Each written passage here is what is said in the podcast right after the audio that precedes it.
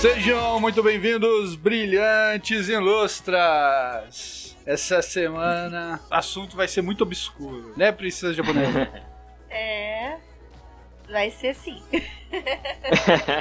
Já tô com medo. Tem que começar esse episódio tocando aquele uivo daqueles episódios de terror do Chapolin, cara. Caramba, muito pensei que você ia falar, começando tocando o Thriller do Michael Jackson. Olha, eu ia falar as duas coisas. O do Arquivo X, né, ou Halloween, né, que tem o esqueci o nome do maluco lá, o psicopata. Sim, o... Ah, não vou lembrar agora. Ah, o que usa uma máscara lá, mal na cara. Ele mesmo. Ele mesmo. Põe um remix dos três, pronto. Olha, vou tentar dar um capricho, mas não sou tão bom assim não. Bom, vamos lá. Do Rio de Janeiro, Doutor Umbrella. Olá, senhoras e senhores. Eu sou o Doutor Umbrella e eu já fui atacado pelo demônio. Caraca, velho. É o Snyder, tá muito. Caramba. Lá do norte, Flávio Viana. E aí, gente? Eu queria dizer uma coisa, que eu vou fazer uma vaquinha, tá? Pra pagar uma internet melhor pra mim. Tá foda. Ah, mas hoje o único que caiu fui eu, hein? Olha aí. Ah, é verdade. Continuando no norte, Bruno de Saraújo. E aí, pessoal, eu sou o Bruno e o que eu tenho a dizer é que o inferno é real e demônios existem. Rapaz, mano. É claro que existe, o nome dele é Maria do Rosário. Tem que ter alguém pra colocar política no meio, né? Oi, esses dias eu tava vendo um negócio no Twitter lá. Política, ela tá sumida. Tava vendo. Ei. Vai, continua. O comentário foi estético e não político. É, pra esse lado, realmente, ela é bem obscura. Obscura. Ei, ilustra. A thumbnail desse episódio podia ser aquele desenho lá que eu fiz do Cabeça de Piroca. Mano, demorou. Olha aí. Pô, que desenho bombou, hein, cara. Bombou mesmo, cara. Cuidado aí, hein. Gente, pra falar no desenho... Eu só tenho que comentar uma coisa com vocês. Eu acho que a música preferida das crianças aqui agora é Ministro. Alexandre de Moraes. Eles ficam cantando isso o tempo todo. Esses dias eles queriam pegar um ovo pra cantar e dançar. Essa música é um chiclete mesmo. Olha, pode ser a abertura do... Pode ser a abertura do... Alexandre de Moraes. Vou falar pra vocês, eu maior hit. Bom, vamos lá, vamos começar.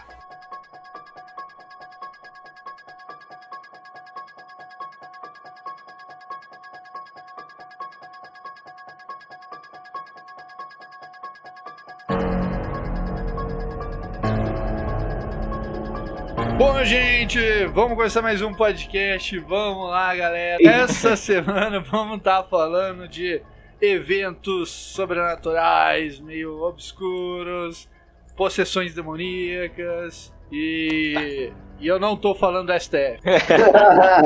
Bom, gente, pode ter, né? Vamos lá, vamos estar falando sobre eventos que a gente teve experiências... vamos dizer, sobrenaturais e que foram bem marcantes em nossas vidas. Como no dia em que o pequeno ilustra estava lá numa casa, né? Próximo de uma casa abandonada, brincando de esconde-esconde com a galera. Eu era pequenininho ainda. E aí eu tava entrando numa casa assim, ela era abandonada, mas eu tava ouvindo barulhos assim, né, do lado de dentro da casa, como se estivessem arrastando alguma coisa. E aí eu falei, nossa, demorou, eles esconderam aqui dentro, né? E era um casebre, assim, tudo e tal, bem aquela coisa de assombrado mesmo, né? É uma casa que era sinistra, porque ninguém morava lá mais do que 6 meses, cara. Dava 6 meses, as pessoas iam embora. E todo mundo que morava naquela casa, tipo, dava confusão, dava briga, alguma coisa assim. Era bem sinistro. E, caralho. Rapaz. É, sinistro. E aí eu tava entrando lá, e aí eu indo pelo lá, corredorzinho da casa lateral, que dava de frente pra um quintalzinho cheio de árvores, assim, umas moitas altas. E aí eu ouvindo assim, vou entrar dentro da casa, né? Tava ainda no entardecer ainda, não era noite, propriamente. Tava ali aquele crepúsculo. E aí eu olhei assim no fundo, no meio das árvores assim, no meio das moitas, assim, tava meio escuro, mas eu via 2 olhinhos brancos, assim, me olhando. E aí eu falei, nossa, cara, tem mais um ali, né? Mas eu não conseguia olhar direito, não parecia que era uma pessoa, parecia um vulto preto, né? E 2 olhos brancos. E aí, então, eu tô assim, né, a galera, eu começo a ouvir uma risada. Tava todo mundo atrás da muretinha, na frente da casa, do lado da rua. E aí eu falei, nah, vocês estão de sacanagem, vocês estão aí, mas quem que tá ali no fundo, então? Quando eu olho, cara... É o Nosferatu. Não, quando eu olhei, não tinha cabeça, não tinha olho, não tinha nada, cara. E tipo... Caralho, é um cagaço, velho. Nossa, velho. E o barulho de dentro da casa também tinha parado. Eu sei que a gente, depois, né, eu falei, eu saí, né, dali correndo, né. Mas aí no mais... entrou a noite, né. A gente tava ali na frente, na mureta, conversando, falando essas coisas sobrenaturais, né? E aí, cara, foi quando a gente começou, sério, mano, a gente ouviu barulho de corrente e de arrastar dentro da casa, velho. Ai, caralho! Nossa, mano. Meu Deus! Caralho, que cagaço! Todo mundo levantou e saiu correndo na hora, não quis nem saber, mano. Nossa, foi sinistro, cara. Era uma casa que dava medo, velho. O encosto chegou assim e falou, hoje que eu vou zoar esses moleques. Então, né, cara, era uma região complicada. Era uma região assim que tinha muito... Era região... Uma região que eu morei, tinha alguns, né, terreirinhos assim, e as pessoas nas encruzilhadas faziam aqueles trabalhinhos, né, cara. E... Era meio sinistro, viu? Vou falar pra você, não era um bairro que eu gostava muito de morar, não pelo negócio em si, porque a gente sempre foi instruído a orar muito. Mas era bairro meio pesado, assim, eu lembro até hoje, cara. Isso aqui. Pô, aqui também, cara. Aqui tem um canto aqui, do bairro que eu moro, que... Os terrenos é até sacanagem, né? Eu acho que hoje em dia não é mais não. Mas antigamente, cara, tinha um canto aqui que era tão cheio de coisa, de terreiro, que eu brincava dizendo que uma luz no poste, tinha uma luz no poste, que a concentração ali de magia era tão grande que a luz do poste era verde, sabe? Não era amarela, que nem dos postes normais. Mas na real era verde mesmo, cara. Eu passava pela rua de madrugada, ali naquele pedacinho, cara, e tinha aquela luz esverdejada no poste. Eu falava, caraca, que isso? Nossa, que louco. Eu nunca tive medo de trabalho na encruzilhada, não. Uma vez eu até chutei um. Não aconteceu nada comigo. Bom, fora os problemas de rim, de fígado, de estômago, de cabeça que eu tenho, não aconteceu nada. Só isso, né? Tá aí, estamos vendo o produto da oferenda aí. Meu Deus. Meu Deus. Caralho. Ai, cara, é fácil não dá pra brincar com essas coisas não, cara. Olha, teve uma vez, falando de sobrenatural, foi dentro da igreja. Opa! Só que não foi nada de expulsar demônio, não. Foi uma coisa muito sinistra, cara. Foi pra igreja católica ou... Foi evangélica. Evangélica. Foi o seguinte, a gente tava lá no... Era culto de libertação, né? Tá. Fala aqui perto.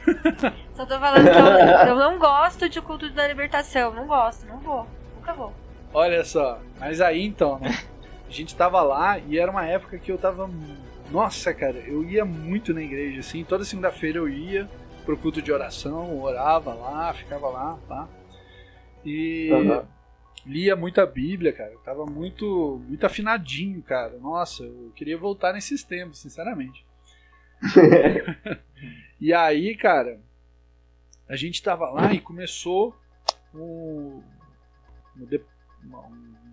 depois da pregação uma oração bem forte, assim, né? Todo mundo de mão dada, junta.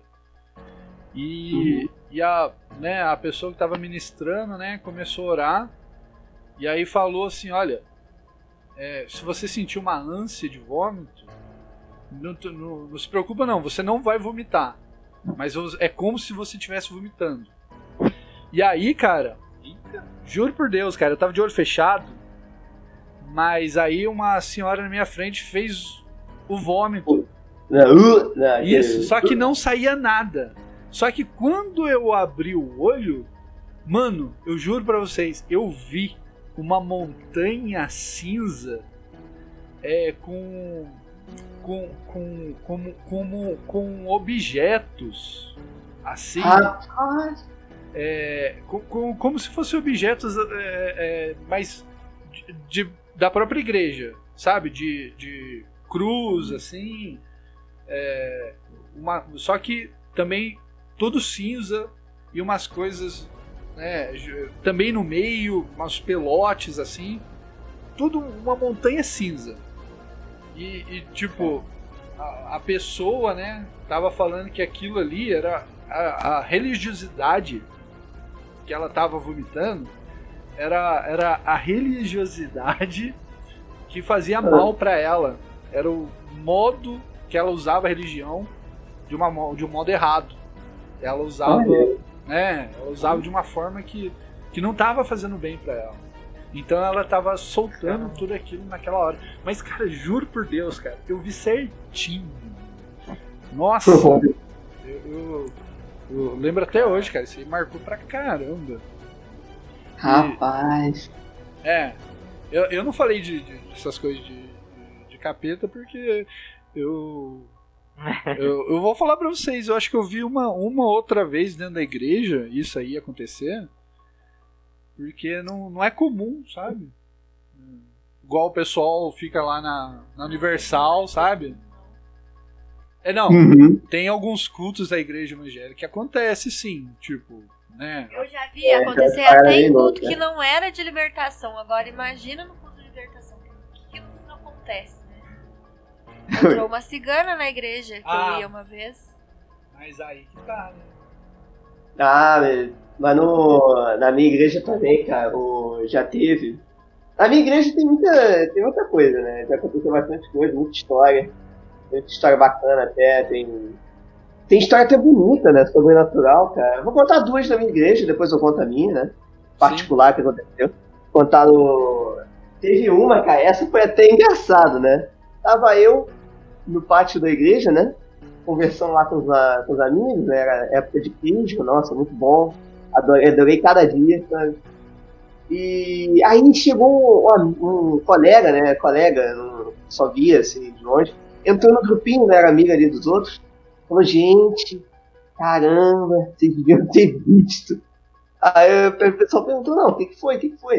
Aí a moça começou a ficar possessa no meio da igreja, né? Por quê? A moça era do Candomblé e foi na missa, né?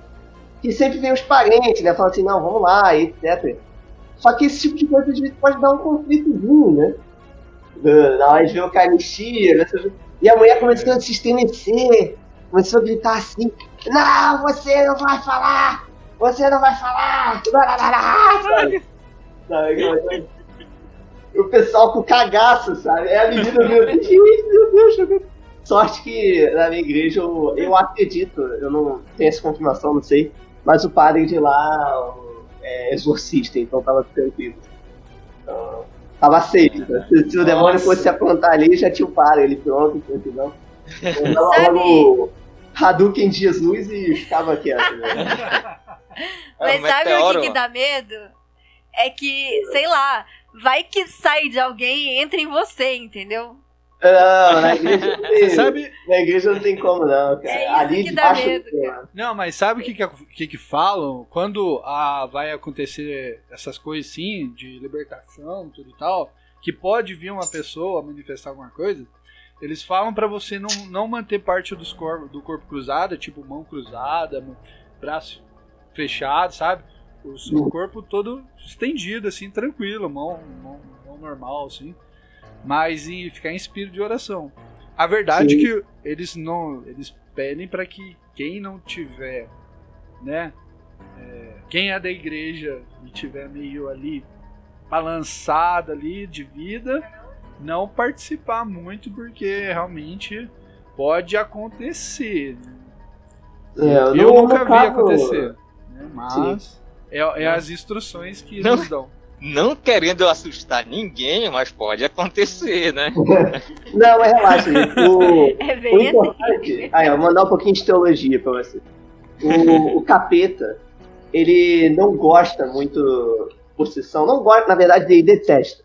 Porque sempre... O capeta, ele gosta de agir na surdina, sabe? Ele não gosta de chegar assim... Chegar na tua cara e falar, vai lá, cara, faz isso, vai ser bom. Ele chega assim, não... tá vendo aquele... Ele pozinho ali, ó, dá uma chegadinha ali, não sei nem nada demais, sabe? Ele quer fazer isso, sabe? Ele não quer possessão.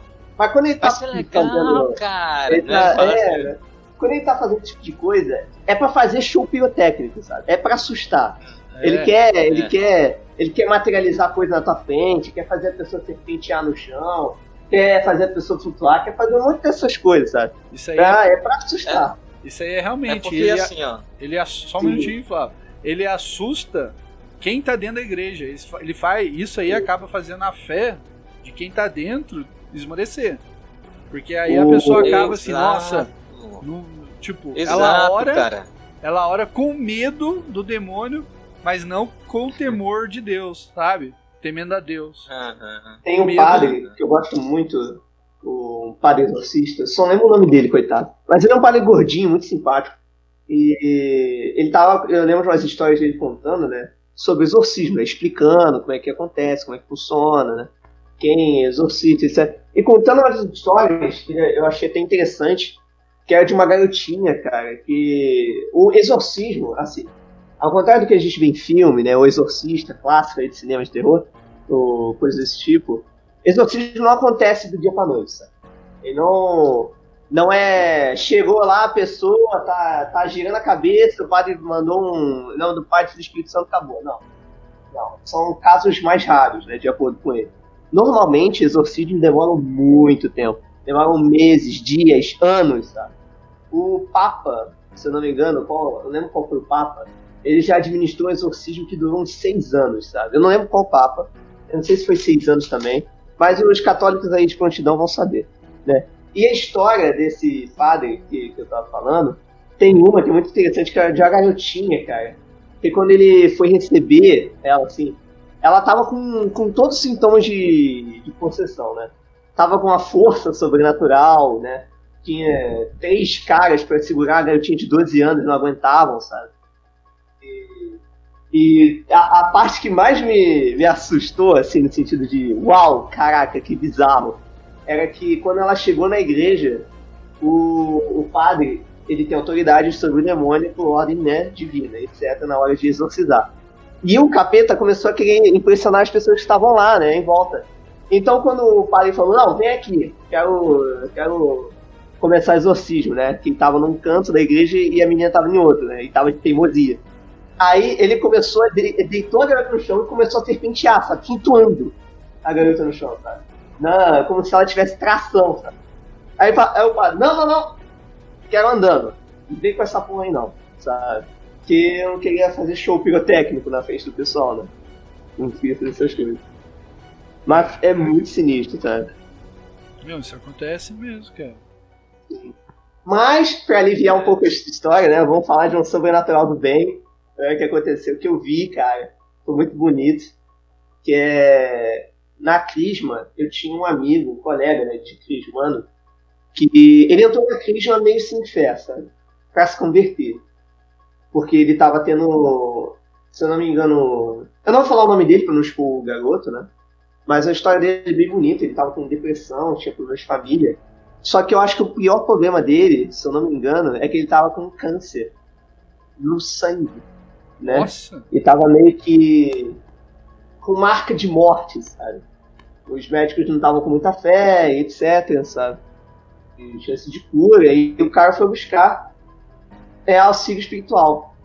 No final da Crisma, a gente descobriu que ele foi curado do câncer. Caramba! De câncer no sangue, sabe? Coisa que eu não tinha no tratamento, sabe? E o garotinho foi curado, cara. Graças a Deus. Se converteu, foi muito bonito no dia que ele contou pra gente. A gente se emocionou, né? Eu, como sou um cara meio difícil de chorar, eu também não chorando, não. Mas eu fiquei muito feliz, de verdade. Caramba. Machão. Bom. Caramba, cara, que bonito. Né? É, eu sou a masculina, né? Mas aí eu vou chegar agora na cereja do bolo, né? E eu disse que ia contar no início do podcast. Doutor Umbrella tem vários séculos e séculos de experiência nessa área. Pois é, cara. Todos esses anos nessa indústria vital e isso já não aconteceu várias vezes. É. Cara, essa história do carioca, né? Que não é o doutor, é o carioca, né? O cara por trás do doutor. Era também na Crisma, né? Época de faculdade, ainda tô na época de faculdade, mas era a época que tava mais movimentado.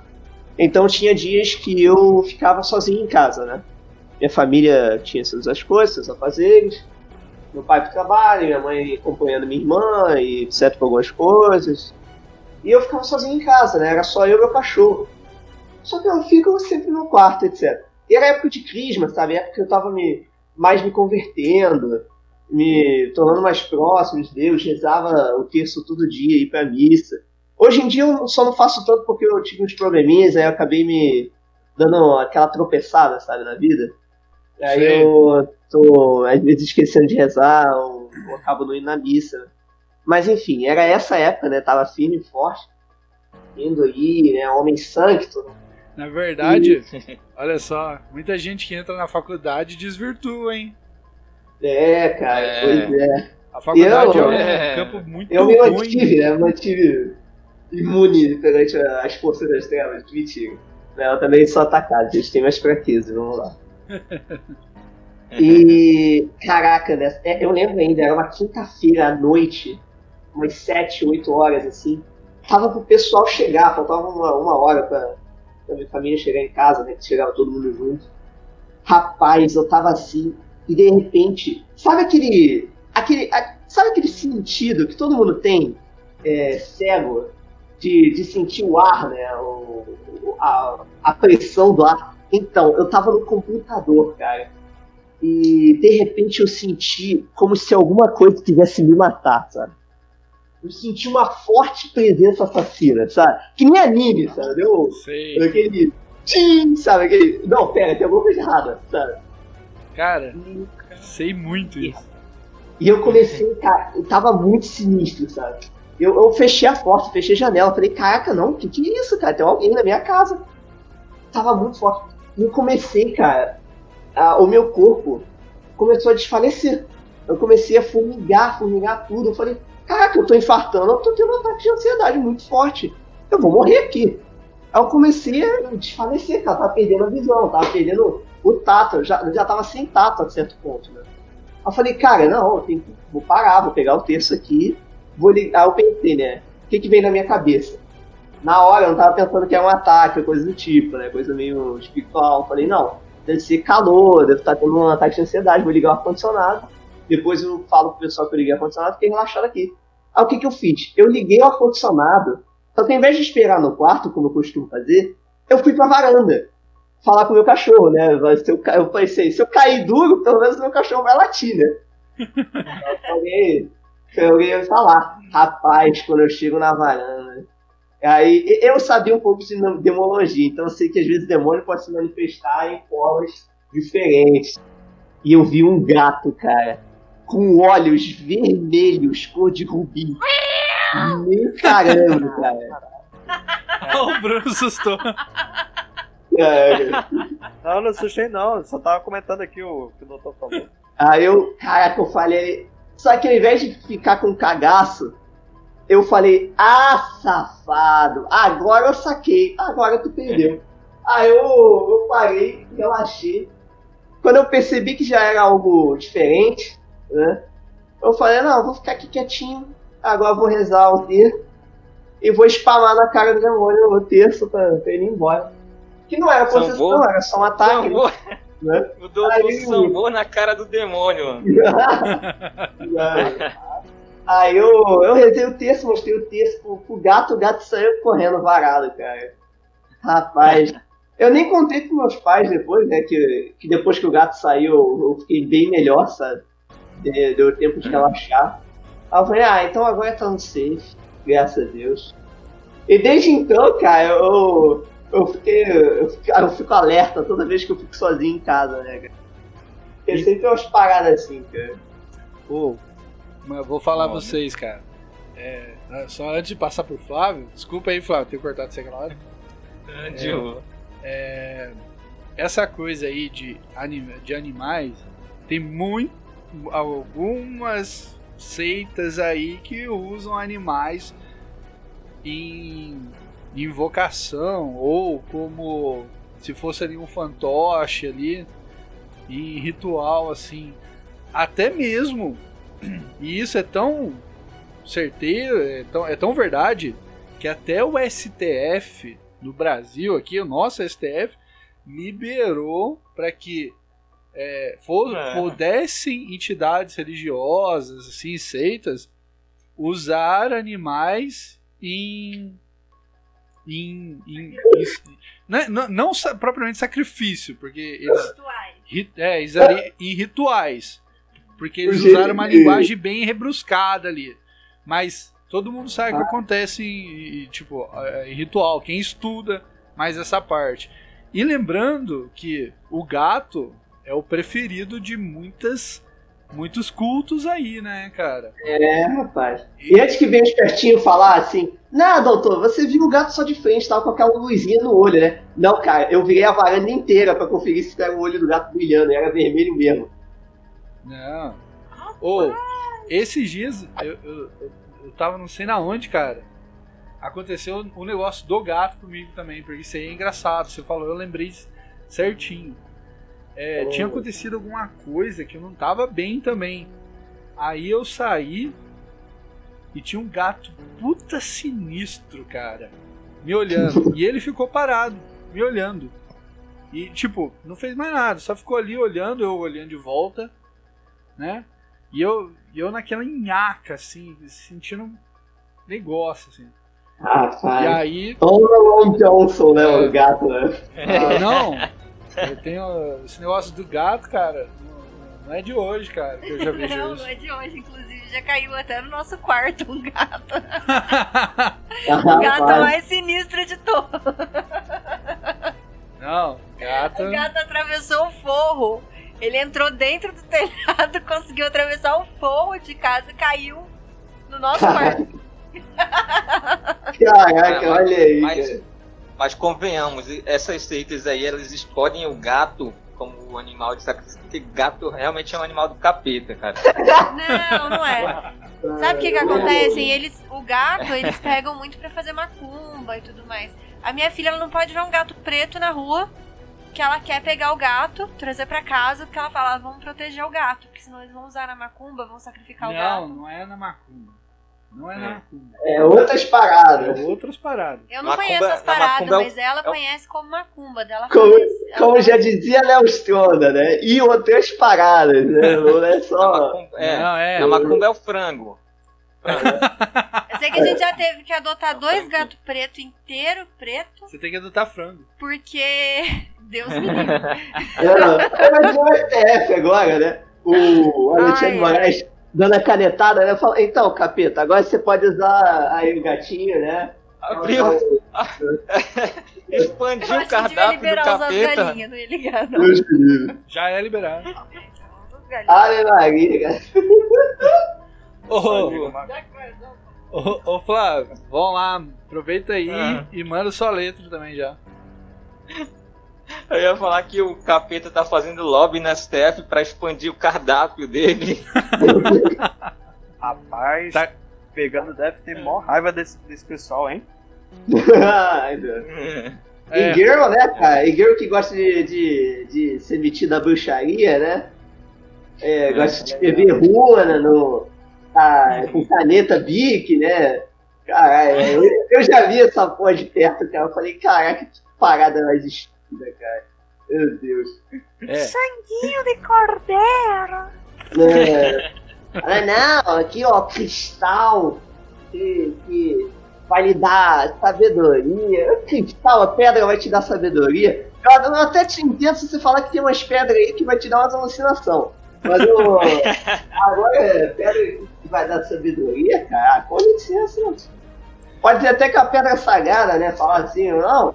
Aquela pedra ali do monte, onde o santo de tal fez um milagre, coisa. Aí tudo bem, né, cara? Mas aí pedra de bruxinha, cara, vai se fuder. É, esse negócio realmente não desce, cara. Pô, ficar colocando pedra na testa. Não. Eu vejo o Deus com runa, cara, e ela vontade de pegar a vassoura e tacar na cabeça, velho. Não dá. Assim... Na minha, né? Porque se eu tacar nela, eu vou ser preso.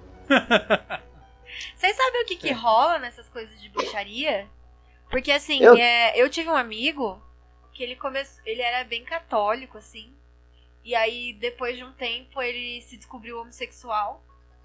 E aí ele parou de frequentar a igreja e começou a mexer com essas coisas de bruxaria, sabe? Cara, a bruxaria, o mundo da bruxaria é um mundo... É um ocultismo, né? Você não encontra isso na esquina, né? Vendendo, né? Tem que... É aquela história de você tem que falar com as pessoas erradas no momento errado. Então, mas ele se suicidou e, tipo assim, acharam ele sem o dedo, sabe? Ele pulou, na verdade, de um viaduto, assim. Que sinistro, velho. E acharam o corpo dele, ele foi se suicidar, mas ele tava sem um dedo. Ah, eu não sei. Mas essas coisas, assim... Eu não vou falar disso não, que não é assunto bacana de falar, sabe?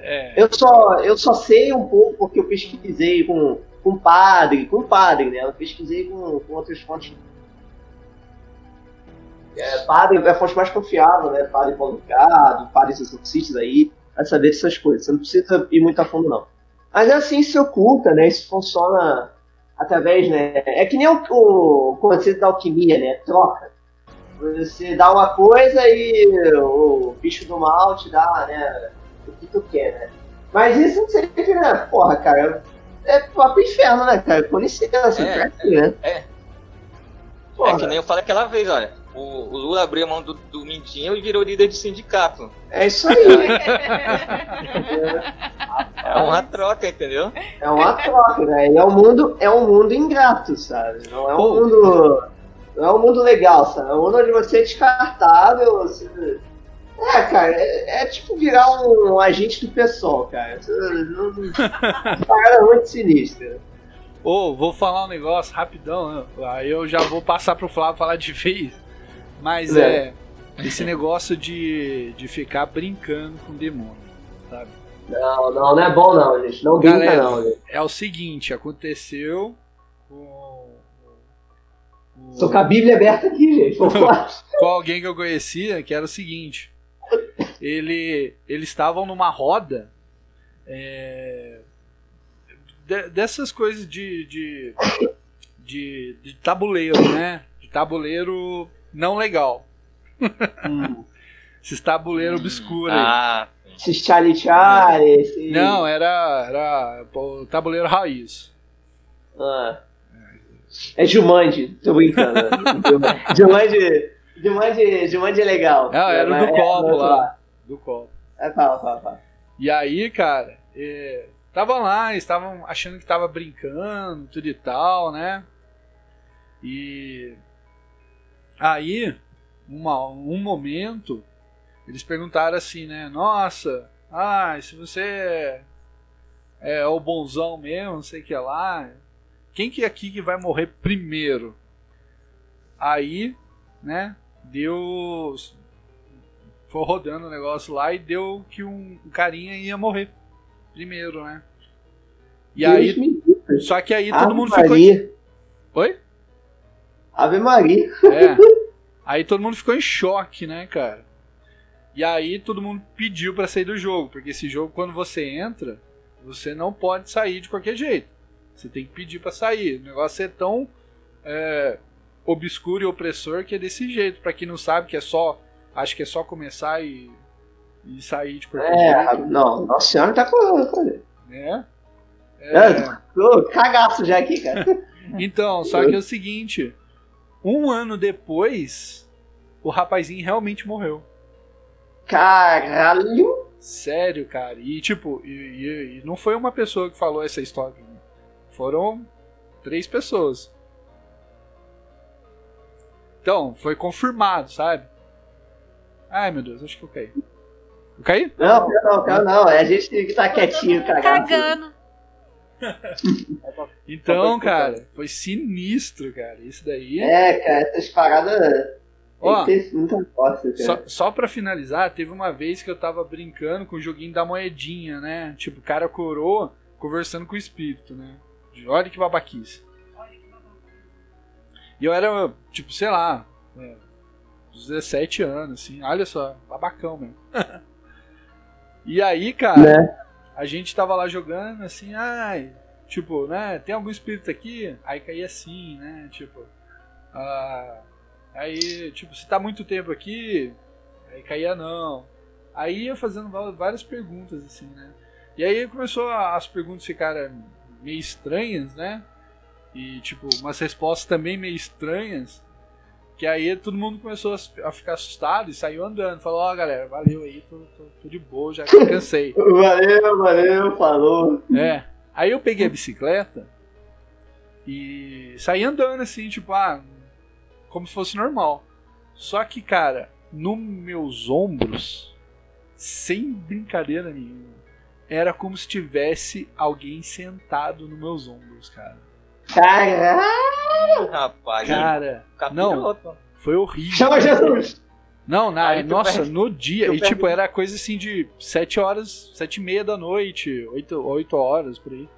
E aí, na hora de dormir, foi pior ainda, porque eu tava todo dentro, tipo, coberto assim, né, com o cobertor enrolado assim mesmo, tipo, com a cabeça pra dentro do cobertor, mas parecia que tinha um rosto a 2 dedos do meu nariz.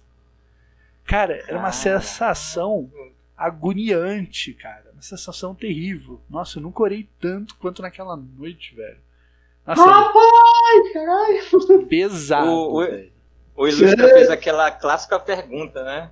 É você, Satanás? Ai, meu Deus. Aí o Satanás respondeu, eu não, pô, tô aqui quietinho. Meu Deus. Ô Bruno, Flávio, vão lá, manda suas histórias aí. Que cara. Rapaz. Só coisa sinistra, cara.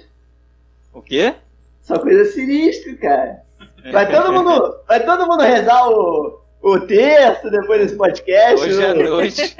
Hoje à noite todo mundo vai ficar. Todo mundo já vai estar assim, São Miguel, Padre Pio de Petrotina, São Bento, por favor, me ajude.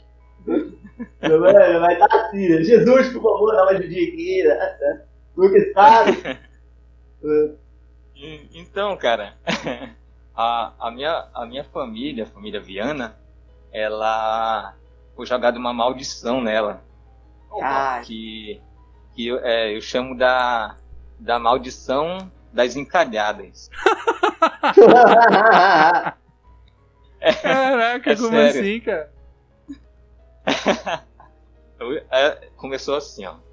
O meu avô, né? Seu seu Flávio, Flávio I, ele, quando era jovem, né, jovem mancebo, ele tinha uma... era comprometido com uma moça, né, que não era minha avó. E aí... essa moça, ela tinha envolvimento com coisas assim meio erradas, entendeu? Até que chegou um certo dia, ele conheceu minha avó, né? E largou essa mulher pra ficar com a minha avó. Aí o que aconteceu? Essa moça, ela jogou uma maldição. E ela disse assim, que a partir daquele momento, todas as mulheres da família iam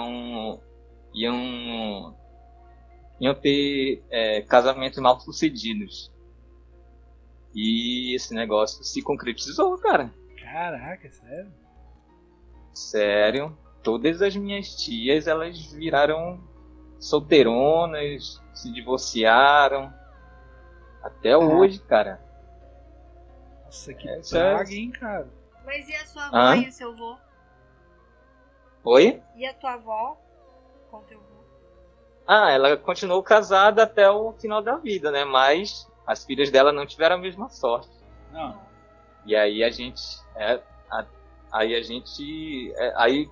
tem essa história, entendeu? Que assim, tipo, meu pai, que a família Viana é a família do meu pai, né? O meu pai conseguiu casar normal, direitinho, tá até hoje e tal. O meu tio, né, irmão dele. É que também era só para as mulheres da família, né? Foi. Só para as mulheres da família. E aconteceu, cara. Assim, eu não sei se realmente foi por causa dessa maldição ou se realmente era para acontecer, entendeu? Mas essa história existe. Coloca todas as mulheres aí para fazer um culto de libertação, cara. De hereditariedade, mano. Tá louco. Pois é. Rapaz, vai ser difícil convencer, né? Essas mulheres. Ah, basta a gente orar pelas pessoas que a coisa acontece, né? Uhum. É, isso é verdade. Leva meia delas lá na Universal. Eles resolvem. Não. É verdade, isso eu não ouvi falar disso. Olha... É porque eu assisto os programas da Universal, entendeu? O Ilustra já não gosta muito. Uhum. Mas eu acredito muito no que eu vejo, então... Eu acho que então você acredita em milagre? Então... Eu tô lembrando... Desculpa, eu tô lembrando daquele vídeo do... Que botaram o pastor falando, dublando o Vegeta, né? Ô, seu pastor, eu posso beber! Posso ter que ter um homem, tem 4 homens, pode! Ô, seu pastor, eu posso trair minha mulher, pode! Eu posso falar palavrão, pastor, pode! Aí o pastor, ele começa a se concentrar, ele fala, você só não vai poder ouvir o som da última trombeta! Ele viu se acertadinho na hora, cara. Ah, é muito bom, cara, esse vídeo. Que onda! Oh, mas deixa eu só complementar aqui, pra não ficar feio pra mim aqui, né? O pessoal do Universal não brigar comigo. Não, é que assim, tipo, não é que eu não acredito. Eu não acredito muito nessa teologia da prosperidade muito que é pregada lá. Mas eu acredito sim no poder da oração das pessoas. A oração move montanhas, cara. Então assim, acontece as coisas? Acontece, mas pelo poder da oração, cara. A pessoa pode mudar a vida pelo poder da oração. Isso que é o negócio, sabe? E não por causa de um culto, ou de uma meia, ou de algum outro objeto, sabe? Mas pela insistência da oração ali, que você dedica a outra pessoa, cara. Isso tem um poder absurdo. E vou falar pra vocês, cara, se não fosse esse poder de muita mãe que fica de joelho aí à noite, enquanto o filho tá pela rua aí, curtindo festa, ou mesmo assim, tipo, indo pra escola, voltando, no dia a dia comum, muito joelho de mãe aí que foi ralado aí, foi machucado. Salvou muitos filhos por aí, cara. Você não tem ideia do que é o poder da oração de uma mãe, mano. Uhum. É verdade. E da gente também, né? Que fica em oração. A gente também. É que assim, a oração parece que não surte efeito. É que, lógico que não vai surtir. Você não vê as coisas. Não, nada, tipo, a sua vida tá tranquila, porque você tá orando, tá tudo. E se tiver ruim, vai melhorar. Por quê? Porque você tá orando, cara. Tipo, tudo você vai atravessar com a oração. A oração é um puto estímulo, cara. Tipo, sobrenatural e também de perseverança em fé. É, isso é verdade.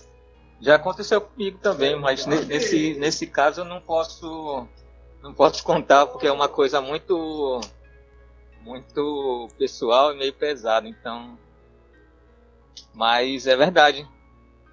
A pessoa às vezes nem imagina, mas... Isso aí realmente tem poder. Olha... Aí eu... Ah. Não, pode falar.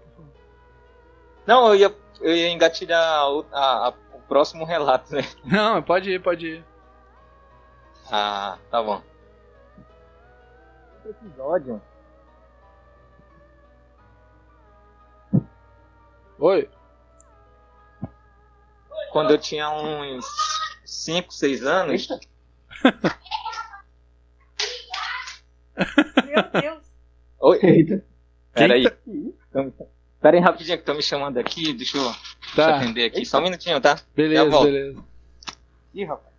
Ô, nossa. Que susto. Ele tava falando, só tava aparecendo verde nele. E aí começou um negócio assim. Começou uns gritos, uma bateção de palma. Falei, nossa, uns gritos, uma bateção de palma. Tá acontecendo alguma coisa aí, gente? Gente, mas até na casa do Ilustra, tem parente dele, não vou falar grau de parentesco nem nada, que já ficou possuído pelo demônio e todo mundo viu. E a pessoa não se lembra e não sabe até hoje. Ih, rapaz. Ah, meu Deus, não acredito. Sério? Pode cortar. Só tô comentando. Posso? A pessoa ficou passando faca no corpo, assim, sabe? Tipo, assustando todo mundo da casa. E a pessoa mesmo que fez tudo isso não lembra. Isso aconteceu. E o mais engraçado, cara, é que assim, a gente foi todo criado, né, dentro da igreja. E assim... Cara, como é que eu falo? Essa pessoa não é. O companheiro dessa pessoa, ele sempre. Ele com certeza ele é religioso. Porque pela criação que a gente teve e a conversa que a gente tem, eu sei que ele não demonstra, mas ele ora muito à noite. Eu acho que só se for bem no fundo.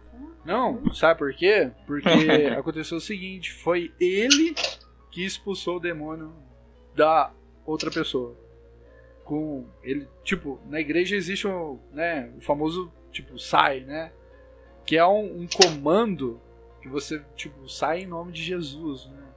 Porque, né, na Bíblia tá escrito assim, né? Tudo o que for pedir, peça em meu nome, né? E o meu nome tem poder sobre demônios e tudo mais. Então, não quer dizer que, tipo assim, saiu pra sempre. Saiu naquele momento, né?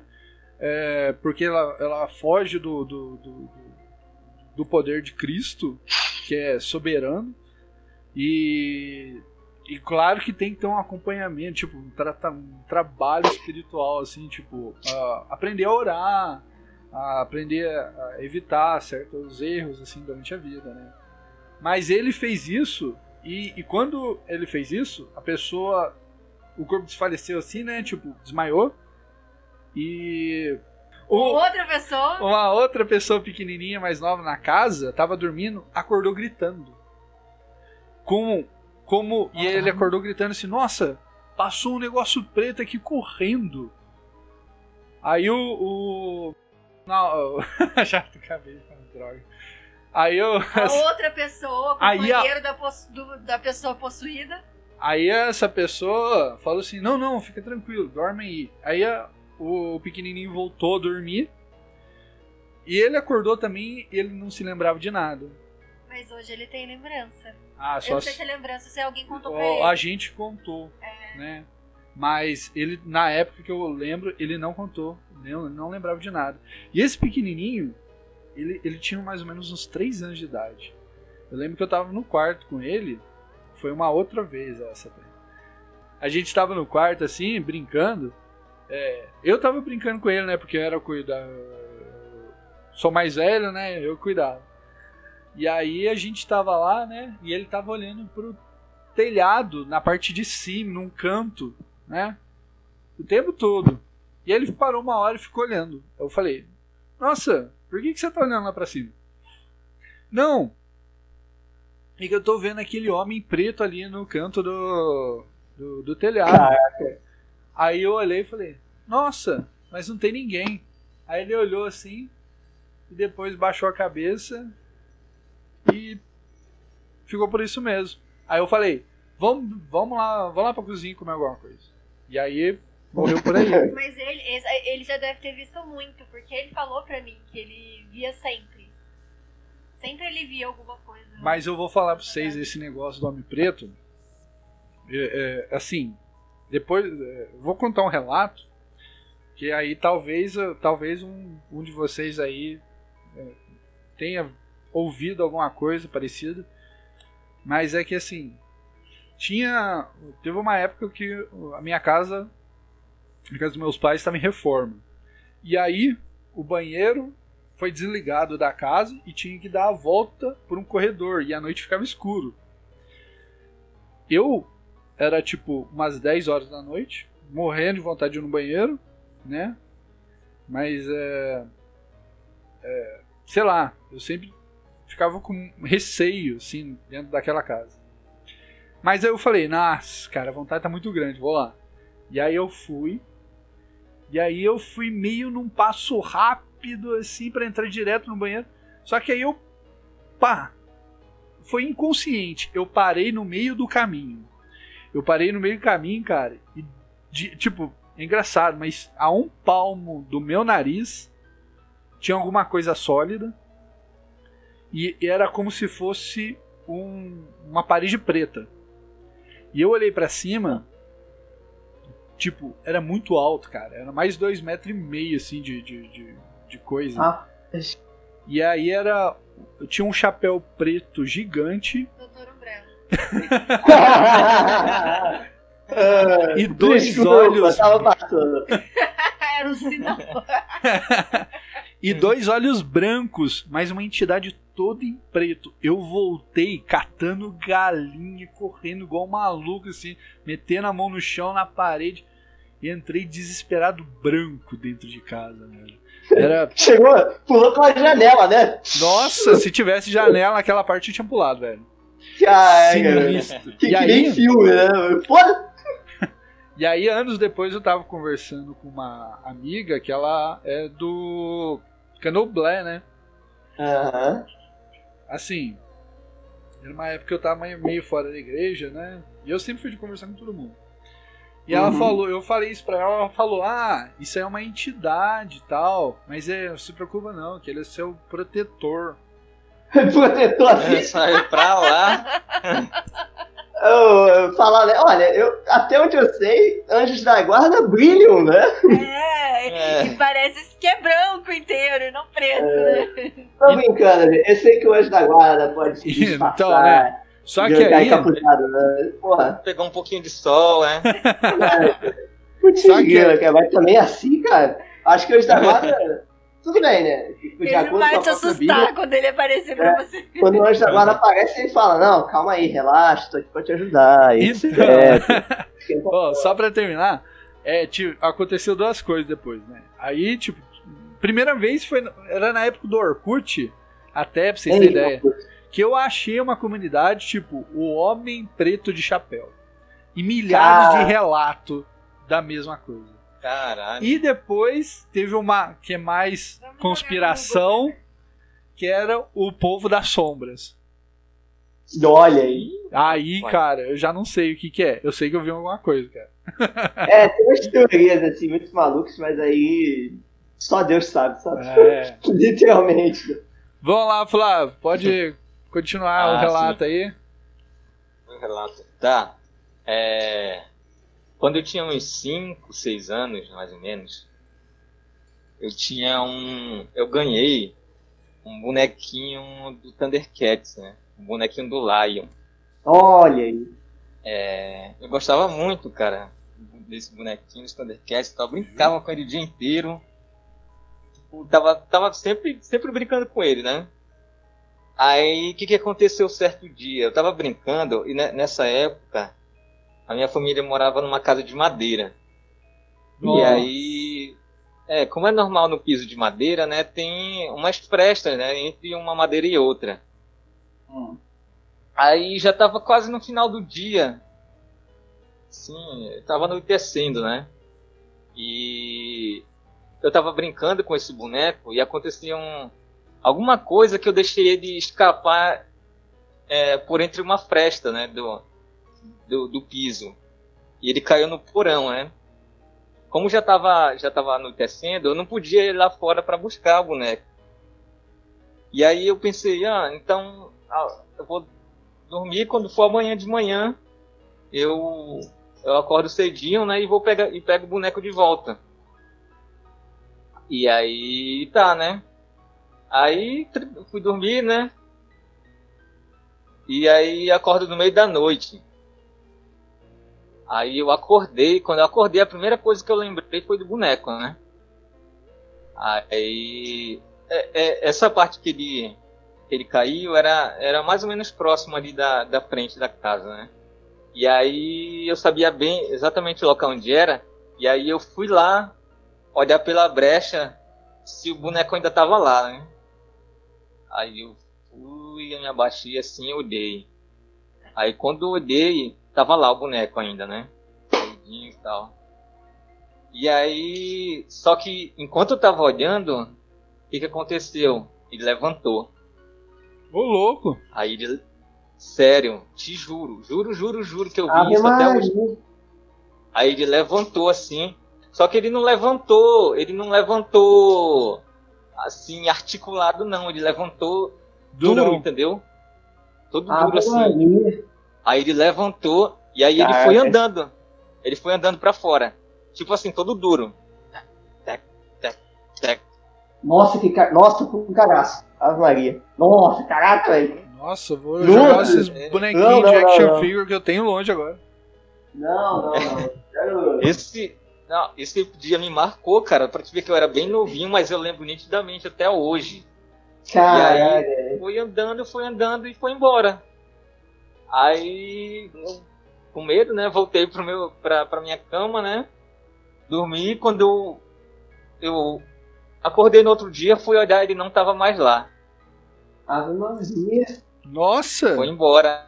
Não? Caraca, cagaço, cara, cagaço. Sério, cara. E aí, tipo, se perdeu, né? Pelo menos, pelo lado bom, ele não voltou pra me matar, né? Não virou o boneco assassino, né? Que bom. Não fez igual a boneca da Xuxa, né? Não. Mas deu essa treta aí, cara. E até hoje eu lembro desse negócio. Muito. Também. Nossa, que cagaço. Cara, nossa, eu entendo perfeitamente que eu tenho muito medo de boneca, velho. Eu também tenho, cara. Também tem muito medo, cara. Dá um cagaço muito grande. Nossa. De boneca. Eu não sei, cara. Olha pra aquela cara, parece que vai te dar uma facada, eu não sei. É que uma vez, virou a cabeça pra mim, cara. Não. Não, cara. Vai se fuder, cara. Não, agora tô cagaço. Não. Das duas, uma, né? Tipo assim, na verdade é o seguinte, né? A princesa japonesa não vai gostar muito, né? Mas era tipo uma ex-namorada que eu tive. Na casa dela, a avó dela tinha boneca. E era umas bonecas feias, antiga. E aí a avó dela faleceu. E aí, cara, uma hora a gente tava lá conversando de boa. E aí eu falei, eu vou no banheiro. E eu fui. Eu tinha uma boneca sentada na mesa, encostada na parede, olhando pro quarto. No banheiro? Quem é que manda a parede? A boneca tava na cozinha. Ah, na cozinha? É. Em cima da mesa. E aí, pra você chegar no banheiro, você tinha que passar pela cozinha. E aí ela tava em cima da mesa, com a cabeça virada pro quarto onde a gente tava. E aí, eu fui pro banheiro. Voltando do banheiro, a boneca estava com a cabeça virada pra porta do banheiro. Cara, nossa, mano. Que cagaço, velho. Eu fiquei com muito assim. Eu falei assim, não, você virou a cabeça da boneca, né? Eu falei, não, tô aqui, nem saí daqui. Falei, caraca, velho, você tá de sacanagem. Não é possível, você virou a cabeça da boneca. E tipo... Caraca. Ah, eu espero que tenha sido pilha minha que jogou em mim, tá ligado? Porque eu, morro de medo de boneca. Esses dias a princesa japonesa tava atacando uma boneca em mim, cara. Nossa, mó horrível. Caramba, velho. Mas sim, nossa, que horror. Eu tô achando minhas histórias muito mais leves, cara, meu Deus. Ah, mas aqui em casa a gente sacaneia o Lúcio, porque a gente já sabe que ele tem medo de boneca. Aí, tipo assim, ele vai no banheiro, a gente coloca a boneca no corredor, deixa a boneca, ou então coloca a boneca no meio da cozinha pra quando ele for apagar a luz ele ver. Nossa, a vida de ilustre não é fácil, né, cara? Nossa, não é legal. Aí tá quebrando a janela. Mas a boneca que ele tem medo eu já levei pra casa da minha mãe. Não tá mais aqui. Bom, deixa eu passar lá pro Brunão falar um pouquinho. Ô, Bruno. Vamos lá, manda suas histórias aí obscuras também. É, porque eu pareço, eu não tenho nenhuma, cara. Ô, louco! Assim, o que eu quero dizer é que não é que não tenha acontecido algo sobrenatural na minha vida, é porque eu realmente não me lembro de nada, sabe? Eu tenho memória curta e, tipo, demora muito tempo pra eu me lembrar de algo. Cara. Pois é. Eu admito, eu tenho memória curta, sou meio lelé aqui, gente. Foi mal. Mas não tem nada assim que você tenha medo. Ou ET, ou fantasma. Ah, eu tenho medo, sim, de algumas coisas, com certeza. Isso pode ter sido algum feitiço que jogaram em ti, sabia? É. Eita. Pra apagar a tua memória. Olha aí, ó. Detetive aqui. Às vezes você conviveu com o sobrenatural ontem. E aí você não tá lembrando porque te apagaram. Vai ver, o Bruno combate a força das trevas toda noite e a memória dele é apagada. Então, você falou um negócio, cara, que eu sempre tive uma neura de na hora que eu estou dormindo, sei lá, apareceu alguém do nada e, tipo, aplicar umas injeções no meu braço, assim, pra que eu perca a memória de algumas coisas, sei lá, sabe? Tipo... Cara. Tipo aquele doutor maluco. Rapaz, eu tenho umas histórias que são muito boas. Não é sobrenatural, mas o meu ponto de vista, cara, uma parada assim que eu acho detestável. Eu tenho muitos sonhos que são malucos. Eu acredito, às vezes, né, que algum sonho pode me contar alguma coisa, etc. E às vezes eu tenho sonhos que são... Tem 3 tipos de sonho que eu tenho. 4, na real. Não, só 3. Tô maluco. Tenho sonhos... Não, são 4. São 4. É que eu tô botando aqui categoria. Tenho sonhos proféticos. Já vi alguns. Tenho sonhos que me enganam. Tenho sonhos normais. E tem os pesadelos. São os que eu mais detesto. Os sonhos, cara, os sonhos proféticos, eu já tive uns, cara, foi muito maluco. Teve um, cara, que eu lembro... Eu até lembrei dele quando veio o Covid.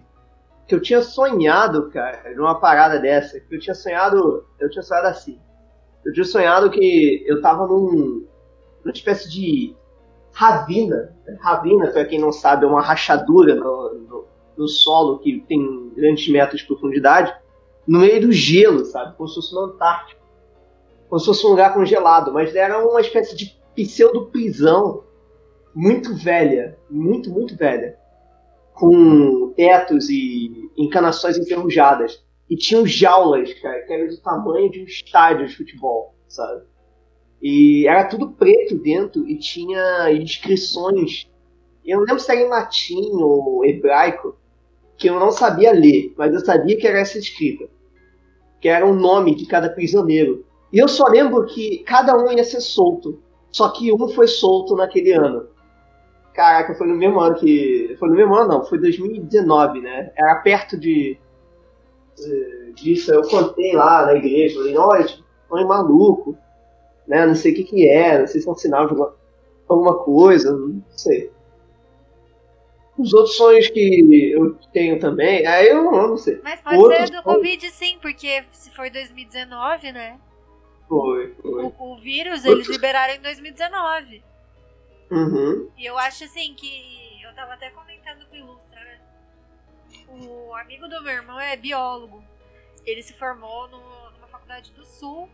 E agora ele faz alguma coisa, um mestrado, sei lá, na mesma faculdade. E eles estavam estudando... as águas de esgoto, amostras do ano passado.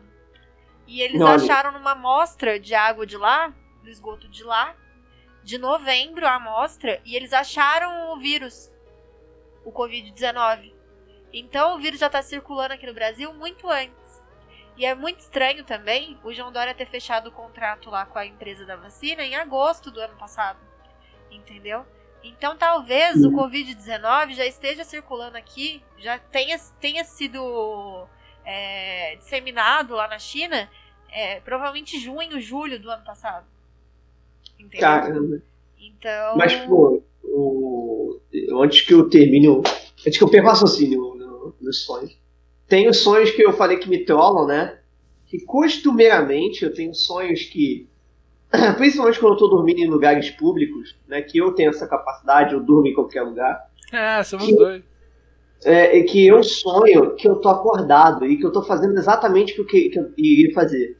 Eu já sonhei em sala de aula, que eu tava assistindo a aula, que eu tava anotando o conteúdo e vendo o professor explicando. Mas aí, de repente, eu acordo e eu percebo que eu perdi tudo, sabe? Eu já sonhei que eu acordei de manhã, tomei café da manhã, falei com minha família, fui fazer trabalho. Aí eu realmente acordei e percebi que eu não tinha feito nada, sabe? Aí me bati preguiça. Eu já sonhei muito esses sonhos, né, de realidade. Os sonhos normais, que são aqueles sonhos malucos mesmo, né? Eu, sei lá, com um marshmallow, metralhadora... matando comunista, não sei, alguma coisa assim. Né? Bem maluco. Prendendo o diabo dentro de um pão francês. Como eu durmo muito, eu já sei lidar com sonhos, né? Então, quando eu tenho um pesadelo, alguma coisa assim, eu sei que eu tô no pesadelo. Aí, quando eu percebo que eu tô no pesadelo no sonho, eu falo, não, eu quero acordar. Aí eu acordo, sabe? Eu só consigo fazer isso nos pesadelos, cara. Mas eu fico muito puto que eu não consigo fazer num pesadelo muito forte, sabe? Que eu não consigo sair. Que tem pesadelos que eu sei que eu tô no pesadelo, mas eu não consigo sair, sabe? Eu falo, caraca, vambora, cara. Tá muito chato isso aqui. Nossa, comigo acontece ao contrário. Às vezes eu tô numa situações assim, que eu tô acordada, que eu realmente tô vivendo, e eu falo assim, nossa, é pesadelo. Nossa, é pesadelo. E eu fico nessa achando que é sonho, sabe? Não. Mas não é. Alguém aí já teve aquela paralisia do sono?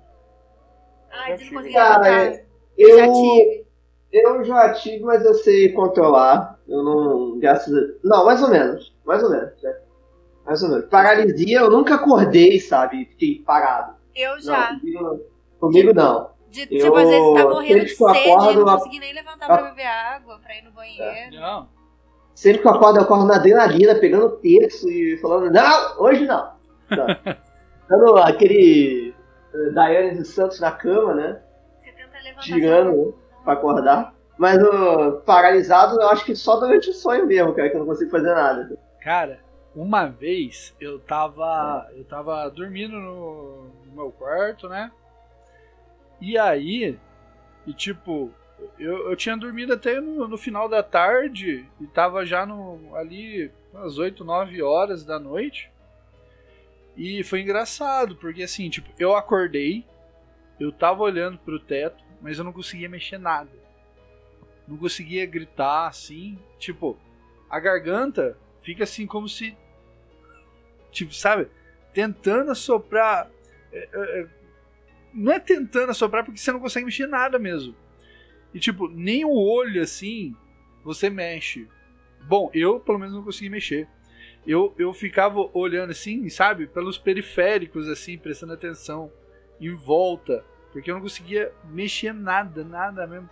Era uma coisa horrível, mas a sensação é que parecia que eu tava meio que num altar, assim, e tinha meio que alguma coisa grande do meu lado, assim, como se fosse sei lá, uma pessoa, de túnica, assim, alguma coisa assim.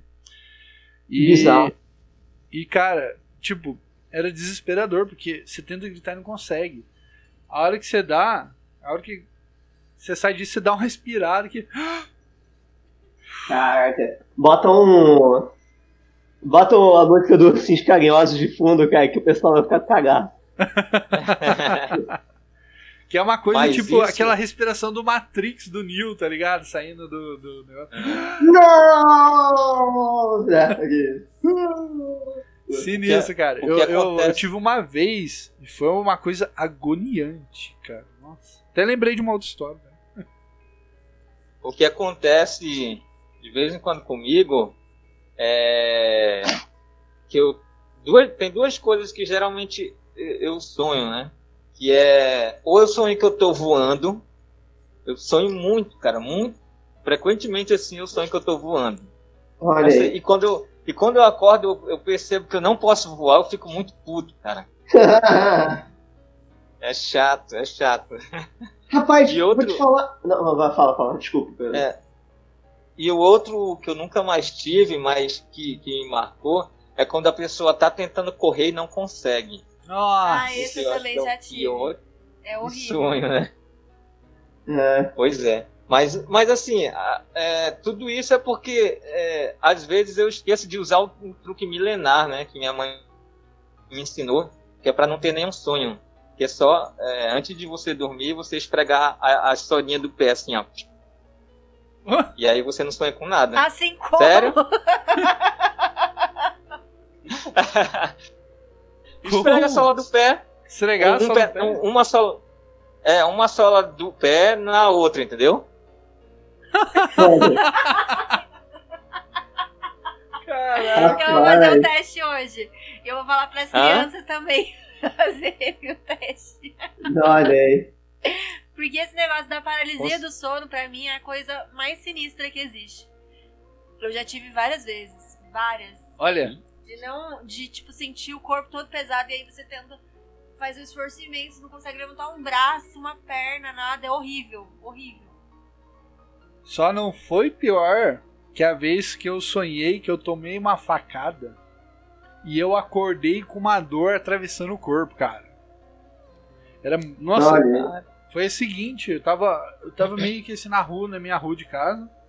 E aí eu não sei porque eu tava brigando com um cara que tava loucão, assim, parecendo que ele agrediu os outros.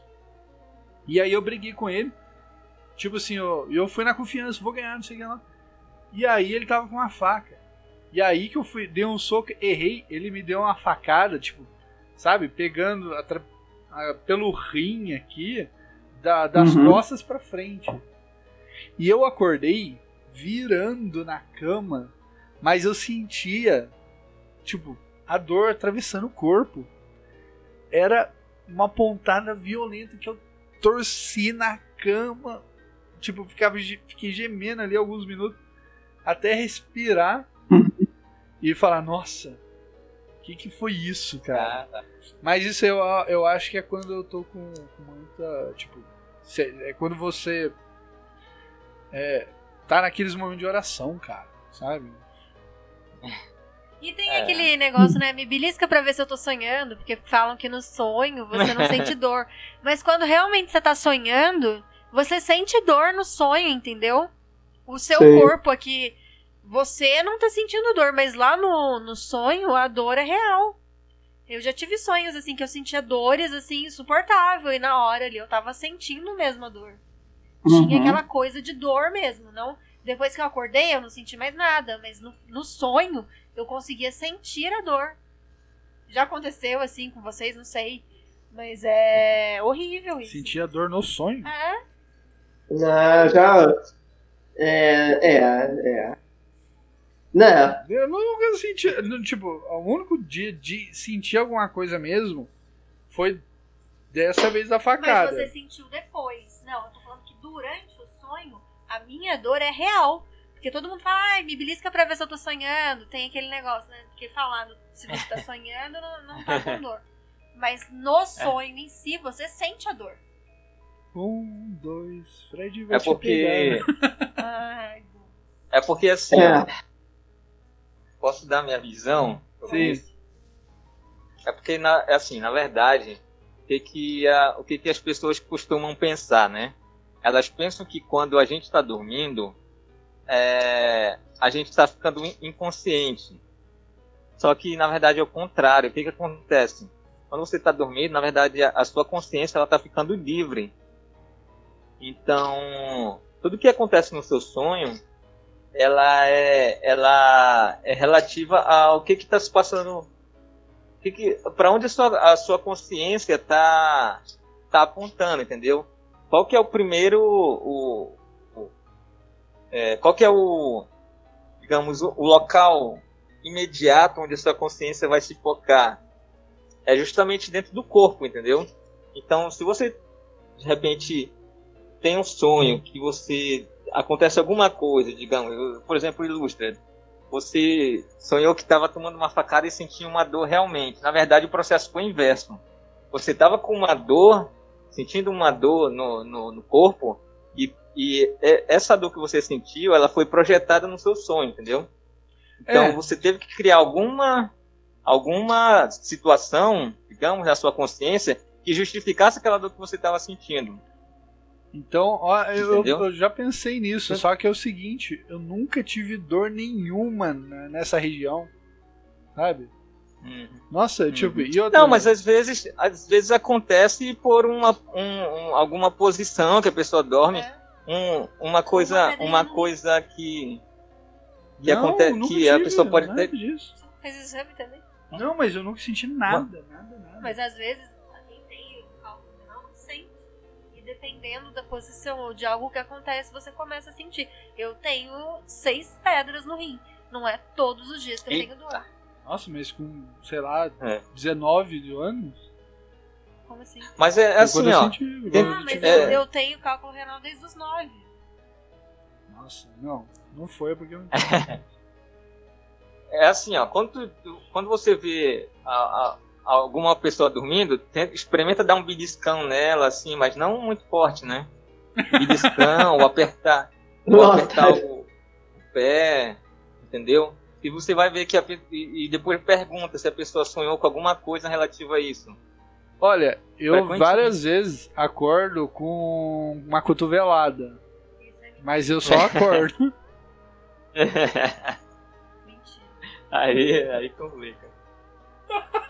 Mas não, o pior de tudo é o ilustra que prende o meu cabelo à noite, sei lá, embaixo do braço, alguma coisa. Que, não sei o que ele faz, que tipo puxa o cabelo. Dá uma dor insuportável. Ai, meu Deus. Aí, qual que seria a segunda, digamos, camada? Quando você não sente nenhum incômodo no corpo, você está dormindo relax, entendeu? Não tem nada te incomodando corporalmente, né? Nenhuma dor. Aí, para onde a sua consciência ela vai apontar geralmente para os problemas que você teve no dia, entendeu? vai apontar para alguma coisa que você pensou, alguma ideia. E isso sempre vem de alguma forma simbólica, né?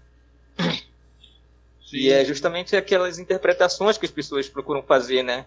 Um sonho, ele sempre vem em forma de símbolos, né? Os símbolos que você mais está acostumado a relacionar no seu dia a dia.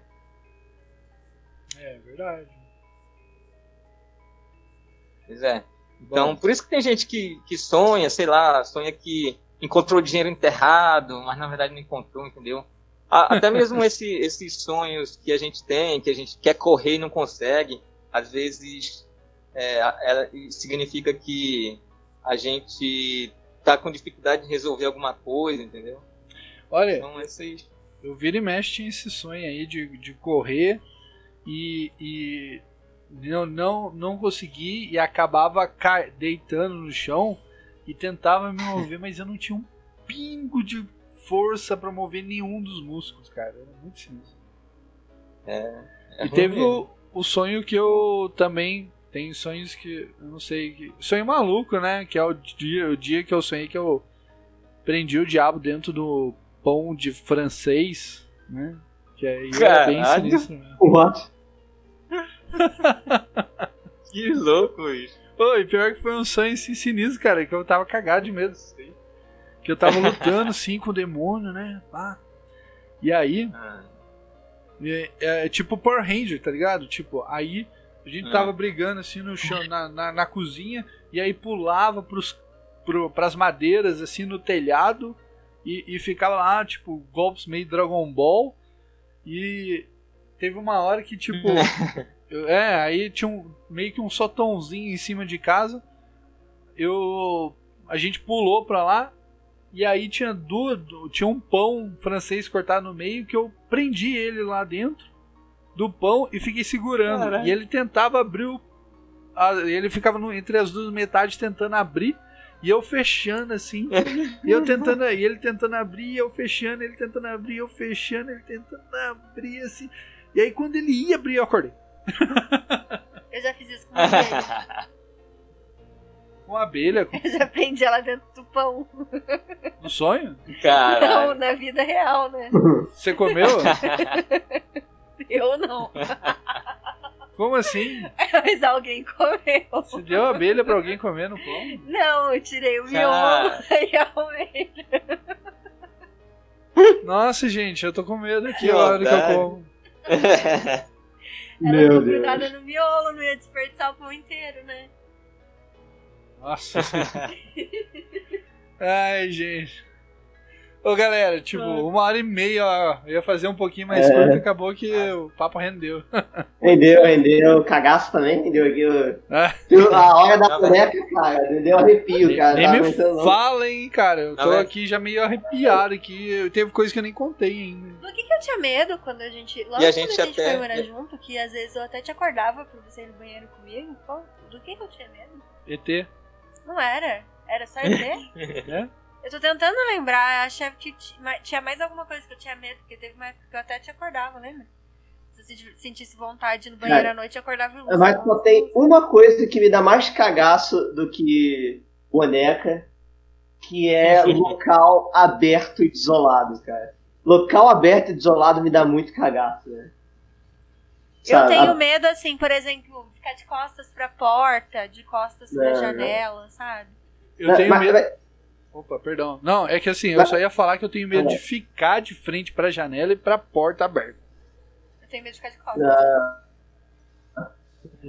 Eu tô falando, tipo, Silent Hill, sabe? A parada toda deserta, com o clima mó triste. Ah, eu não, eu tenho medo de qualquer lugar. Eu fico tipo... lugar assim, cara. Eu falo, não. Não sento de costas pra porta e pra janela nunca. Eu fico... pior que o tipo Silent Hill, assim, é geralmente de madrugada aqui, né? De madrugada aqui. Cidade interior é tudo bem vazia. De madrugada não aparece nada. Você sai na rua, é só você. Cara, assim. Deixa eu... Uma coisa... Não, o que eu ia falar era... Não é uma coisa exatamente sobrenatural, né? Mas uma coisa que é sinistra que a gente pode fazer aqui é quando a gente viaja de barco. Nossa. E a gente tá viajando de noite. Cara, é uma das coisas mais sinistras que eu já vi na vida. É você viajar no meio do Rio Amazonas, do Rio Negro, etc. E tá de noite, cara. Porque não tem nada assim pra se guiar, entendeu? Caraca, velho. Pra pessoa observar, assim. É só mato, entendeu? Só mato e água.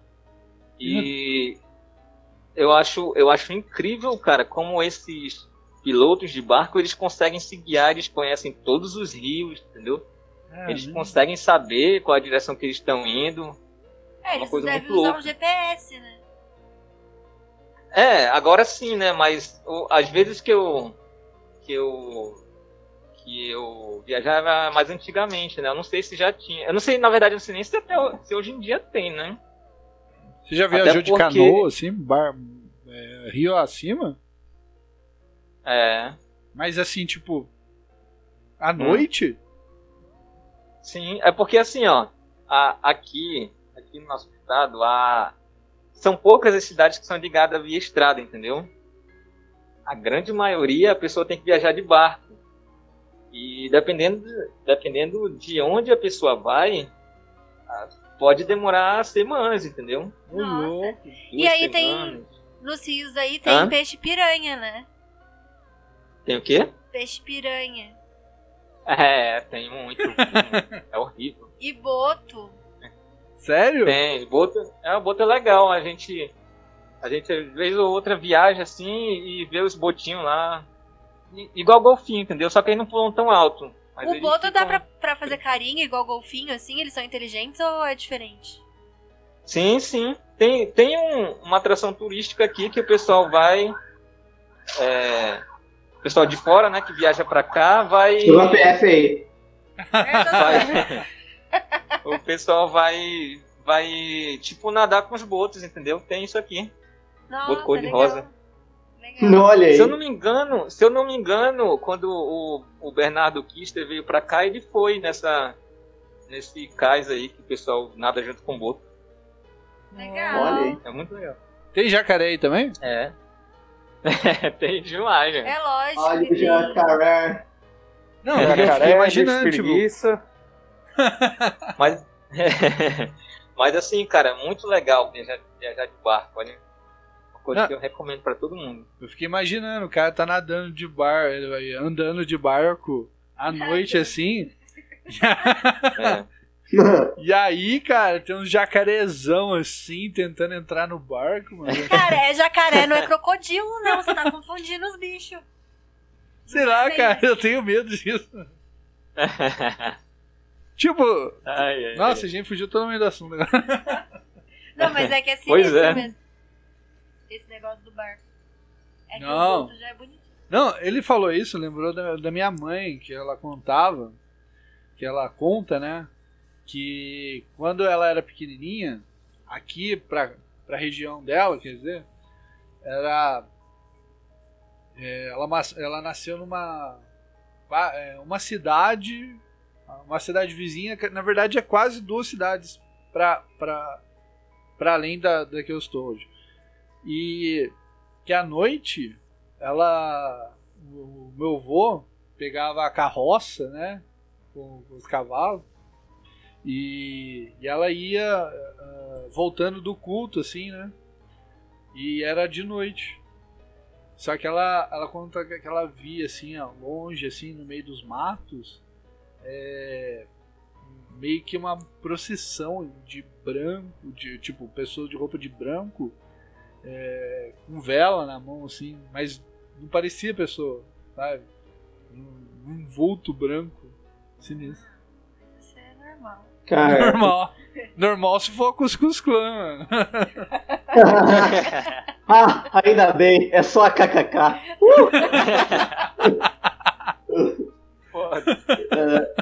É que naquela estrada mesmo, daquela cidade que você trabalha, eu já vi vários negócios desses que sua mãe tá relatando. E não era gente, não era nada sobrenatural, eram pessoas mesmo. E a minha avó até explicou de que igreja que é. Ai, que lindo os pais, cara. Nossa, Ah, sei lá, cara. É o quê? É de igreja mesmo, não é? É de igreja católica essa procissão que eles têm. E eles não fazem só aquele caminho, eles fazem aquele caminho inteiro pra ir numa igrejinha daquele bairro lá, que você também dá aula. Olha aí. E... Não, mas isso é dentro da cidade. Não, na estradinha. Cara, é impossível, porque seria vários quilômetros. A minha avó já foi, isso se chama, não sei se é penitência, o que que é. É tipo uma procissão mesmo que você faz, sai de uma igreja que é quase daquele outro lado lá. Sai de lá e vai em direção lá aonde você trabalha e passa por aqui. Não pode, porque não é nessa cidade. Não é nessa cidade. Pode não ser o que ela viu, mas o que a minha avó viu e relatou era entre essas duas cidades. Não era, não é essa cidade, Fê. Não, eu tô falando da sua, mas é que tem e várias igrejas católicas fazem isso, de uma igreja pra outra. Nossa, falar em Neo de procissão... É que a sua mãe evangélica, ela não conhece procissão, mas tem procissão de igreja pra igreja deixa eu falar. Várias. Você que não sabe. Deixa eu falar de um relato que eu lembrei agora, só pra não perder, que... O professor meu de arte contou que ele... Que ele contou que um dia ele tava ali na casa de uma menina, de uma mulher que ele namorava, que era próximo da escola dele. E ali passou um dia... Aquela mulher que você namorou? Não. Só pra saber como mulher não. Que era.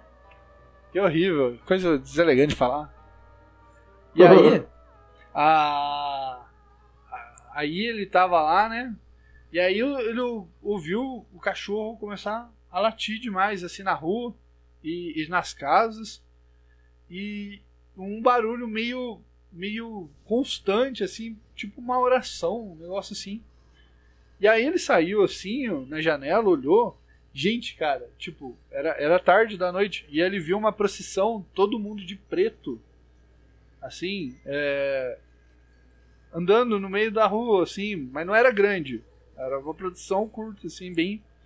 Meio, tipo, sabe, umas 12 pessoas, assim, 20 pessoas. Doutor, vamos responder uma coisa aqui pro Ilustra. Não sei se na igreja que você vai, mas aqui, nas igrejas católicas daqui, existem irmandades dentro da igreja. Não, mas... É a Irmandade de São Benedito, não, todo mundo de preto Cecília. E capuz preto e roupa preta? Você não falou do capuz preto. Porque a Irmandade de São Benedito, a roupa é preta.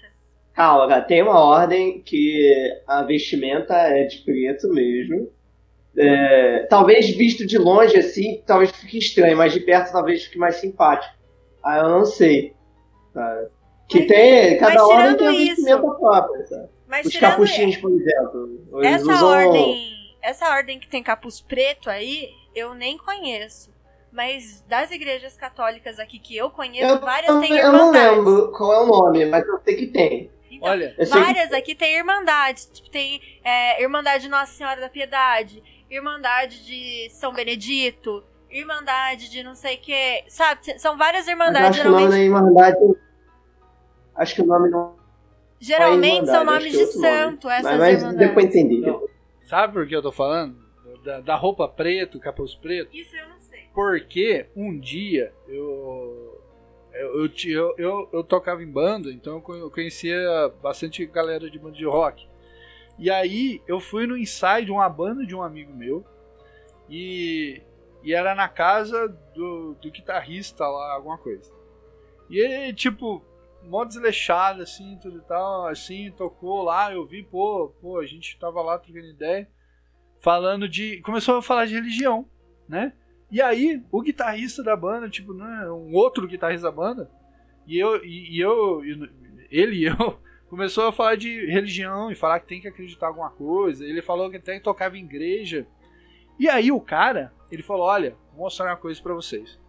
Foi lá e buscou uma roupa preta. E por dentro ela era revestida de um cetim vermelho, um vermelho brilhante. E aí ele perguntou, não, mas o que é isso aí? Não, é de uma religião aí. Aí, né, tipo, dando aquela entonação de voz, né? Eu falei, ah, que é isso, cara? Tipo, você tá mexendo com essas coisas assim? Não, a gente é tudo tranquilo, não sei o que lá e tal. Ah, é sempre assim, é tranquilo, não mata ninguém. E aí que vai, né? Tipo, ah, todo mundo... nunca vai vir, essa galera nunca vai vir pra você pé rapado, tá ligado? Tudo mulambo. É sempre assim, tudo bonito, casão, sabe? É, tudo do bom, do melhor. Ave Maria. Isso vai se apresentar pra você como se fosse um anjo de luz. Talvez esse negócio que você tenha visto na capa preta seja daquela maçonaria. Aqui. Não fala de maçonaria, esse cara tá querendo matar eu. Tá bom, não fala. Olha. Aí... Não, mas não era maçonaria. Era seita provavelmente satânica mesmo. Caraca, velho. Nossa, parada pesada, velho. Então, né, cara? Então, desde então, eu nunca tive mais contato com esse cara, porque né, não é uma pessoa que eu julgo, sim, ser muito legal para conviver. Não que eu não tenha, assim, né, tipo, colocar em oração e tal. Espero que ele tenha mudado, que seja só aquela coisa de moleque. Colocado em oração. Meu Senhor, afasta esse cara de mim. Afasta. Vai de reto, Satanás.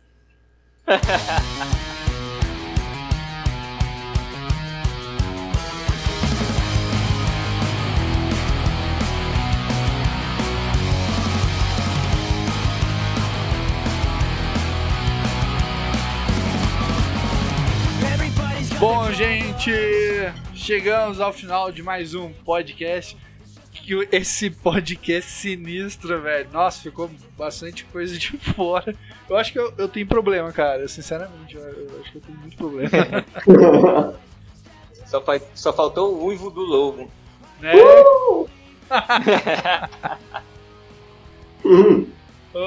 Presidente japonesa, vão lá, dê suas considerações finais em mídias sociais. Hoje só com muita oração mesmo. Bom, me sigam nas redes sociais, @princesajapona no Twitter, @princesajaponesa no Parler. No Parler. Olha! Vamos lá. Ô Bruno, dá suas considerações finais em mídias sociais. O que eu tenho a dizer é o seguinte, se você sentir que está sendo assombrado por demônios, essas coisas, reze. Tenha confiança em Deus e acredite também em milagres. Boa! E as redes sociais, vocês são do PT, no Twitter e no Instagram é o Predicção, que bato sempre. E o meu nome é Bruno Sade Araújo, qualquer rede social. Show de bola! Ô Flávio, dê suas considerações finais e mídias sociais. Na verdade eu queria fazer uma recomendação, né? Bora! Você aí, jovem, tá me ouvindo agora, você quer conhecer o sobrenatural de verdade? Então vá procurar conhecer a história do Padre Pio, vá ler sobre os milagres de Fátima, que aí tu vai ver o que é o sobrenatural de verdade. O Midigore. Isso aí, amém. Gostei. E uma outra recomendação para quem quer se aprofundar, principalmente no Padre Pio, tem um canal no YouTube chamado Associação Regina Filipe. A Regina, cara, que eu assisto. Nossa, é muito bom, cara. Eu assisto. Sim, eu assisto todos os dias, cara. Qual que é o nome? É nóis. E lá mostra, todo dia tem várias histórias, cara, muito boas, assim, não só histórias da vida lá do Padre Pio, mas histórias também de pessoas que aconteceu algum milagre na vida delas. É muito bom, cara. Assista aí que é muito, muito, muito bom mesmo. Qual que é o nome do canal? Associação Regina Filipe. Isso. Nossa, beleza. Associação Regina Filipe. Ah, sim. Regina Filipe. Isso. Se ela daí é o âncora do canal. Show demais. Dá suas mídias aí. Sim. No Instagram, procura lá, Flávio Viana, que você me encontra. E no Twitter procura Atelier do Óleo. Atelier do Óleo? Do ódio. Do ódio? Atelier do Óleo. Olha, já é meia-noite, horário oficial do Óleo de Macaco. Que isso? Que é isso, rapaz? Chamei no Twitter, cara. Ah, cara, eu vi esses dias isso, cara. Eu chorei de rir, mano. O Léo desenho posta essa parada, cara, toda vez eu me quebro, cara. Vivendo o Twitter. Tá bom. Vamos lá. Ô, Doutor Umbrella, considerações finais de mídias sociais. Gente, a consideração final é... Igreja não é bruxa. Igreja é só pseudo alguma coisa, como sempre. Doença mental. Né? E... não, cristal não vai te dar sabedoria. Me desculpe, você não vai passar na prova de português. Agora, redes sociais... Doutor Umbrella, Twitter, Instagram... YouTube, temos vídeos novos, tem um vídeo novo lá muito legal, vai dar assistir, cara, em relação a esse tema, e dá uma força, compartilha com os amigos, com a família, com o cachorro, com o papagaio, e é isso, gente, é tudo isso. Temos também algumas lives de vez em quando, twitch.tv, às vezes jogo um joguinho, falo com o pessoal, converso com os amigos, e é isso. Ah, show de bola. Bom, galera, é isso aí. Eu queria só falar uma coisa, que quando você tem alguma coisa, às vezes, sobrenatural acontecendo, se sente assim, né? Às vezes isso te aproxima mais de Deus, ou quer te levar mais pra Deus, né? E você, às vezes, não percebe, sabe? Tipo, não fica achando que você é super especial... e que você é amigo de todo mundo, até de quem não existe. Às vezes, só precisa de você se ligar mais em Deus, ferver em oração, porque é o que te mostra o caminho correto. Bom, gente, vamos lá. Queria agradecer a todos que ouviram até aqui. Muito obrigado, fique com Deus e até o próximo podcast. Valeu! Valeu! Até a próxima!